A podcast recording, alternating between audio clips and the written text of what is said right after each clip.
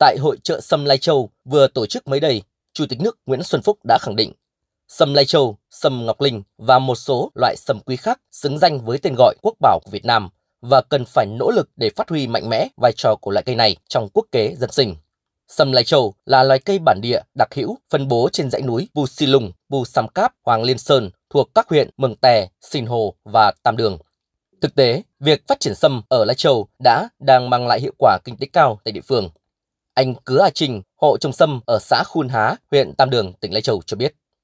Trong vườn nếu mà tính về số cây to trên chục triệu thì nó rơi vào tầm 300 cây. Tính cả cây con lớn cây mẹ thì chúng tôi ước tính là rơi vào tầm 5 đến 6 nghìn cây. Cái cây mà giá trị kinh tế nó cao nhất là 60 đến 70 triệu trên một cụ một cây. Chúng tôi sẽ thực hiện về nhân giống bên như cũng phải trên một vạn cây đến 10 vạn cây trên một năm. Được phát hiện vào năm 2013, cây sâm Lai Châu đến nay đã trải qua 10 năm nghiên cứu, bảo tồn và phát triển. Theo các kết quả nghiên cứu, sâm Lai Châu so với các loài sâm khác trên thế giới có hàm lượng saponin lên tới 21,34%. Trong đó, hợp chất majonosid R2 tới 7,78%, chiếm khoảng 50% hàm lượng saponin toàn phần trong dược liệu. Đặc biệt, hợp chất majonosid R2 đã được chứng minh có một số tác dụng sinh học tốt cho sức khỏe như chống trầm cảm, có khả năng kháng virus gây ung thư. Ông Nguyễn Anh Tuấn, giám đốc công ty cổ phần sâm Pusilung Center, chủ tịch hiệp hội sâm Lai Châu cho biết, do có giá trị dược tính cao với nhiều công dụng chữa bệnh tốt nên nhu cầu sử dụng sâm Lai Châu ngày càng tăng cao. Việc khai thác quá đà của con người trong khi chưa có sự đầu tư, quan tâm thích đáng để bảo tồn nguồn, cây giống, phát triển nguồn gen nên cây sâm ở Lai Châu đang có nguy cơ tuyệt chủng. Nhận thấy giá trị và sự khan hiếm của cây sâm, nhiều hộ dân ở các huyện Mường Tè, Phong Thổ, Sinh Hồ, Tam Đường những nơi có độ cao trên 1.500 mét so với mực nước biển đã chủ động làm vườn, di thực cây sâm về trồng dưới tán rừng. Giống này mình nhân lại thì nó sẽ có cái diện tích trồng thì sau này bắt đầu từ cái cây đấy mình tính đến kinh doanh. Chứ còn bây giờ thực tế là thì gần đấy năm nay chưa giờ bán ra củ sâm nào cũng chỉ là để nhân giống nhân diện tích để giữ cái nguồn gen này, nguồn giống này. Theo nghiên cứu của các nhà khoa học, các chuyên gia ngành dược, cây sâm ở Lai Châu có nguồn gen dược liệu quý và giá trị hàng đầu thế giới. Sâm Lai Châu bước đầu phân lập và xác định cấu trúc 7 saponin chính và một hợp chất sulfioxide E là hợp chất lần đầu tiên công bố phân lập từ các loài thuộc chi Palat L. Ngoài ra, trong sâm Lai Châu có tới 14 axit béo, 16 axit amin.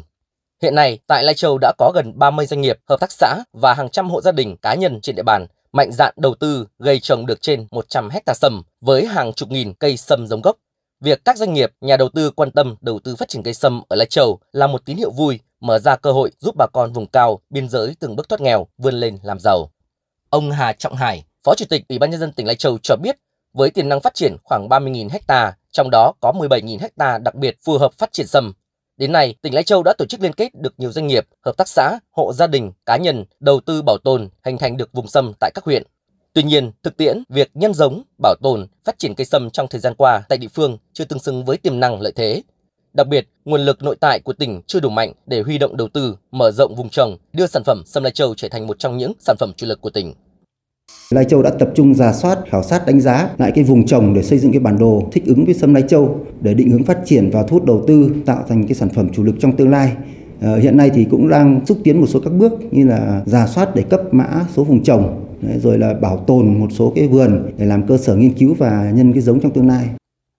Tỉnh Lai Châu đặt mục tiêu đến năm 2030 có 100% diện tích sâm ngoài tự nhiên được bảo quản, bảo tồn. Địa phương cũng sẽ đầu tư xây dựng và phát triển 7 cơ sở sản xuất giống sâm Lai Châu, đưa diện tích vùng trồng sâm toàn tỉnh lên 3.000 ha trở lên. Giai đoạn 2031 đến 2045, Lai Châu phấn đấu phát triển thêm 7.000 ha vùng trồng sâm, đưa tổng diện tích vùng trồng sâm lên 10.000 ha. Để sâm thực sự trở thành cây mũi nhọn của Lai Châu và trở thành quốc bảo như mong muốn, rất cần sự quan tâm đầu tư của các doanh nghiệp trong và ngoài nước, xây dựng chuỗi liên kết khép kín hướng tới mục tiêu sản xuất sản phẩm hàng hóa có giá trị mang lại thu nhập cao cho bà con.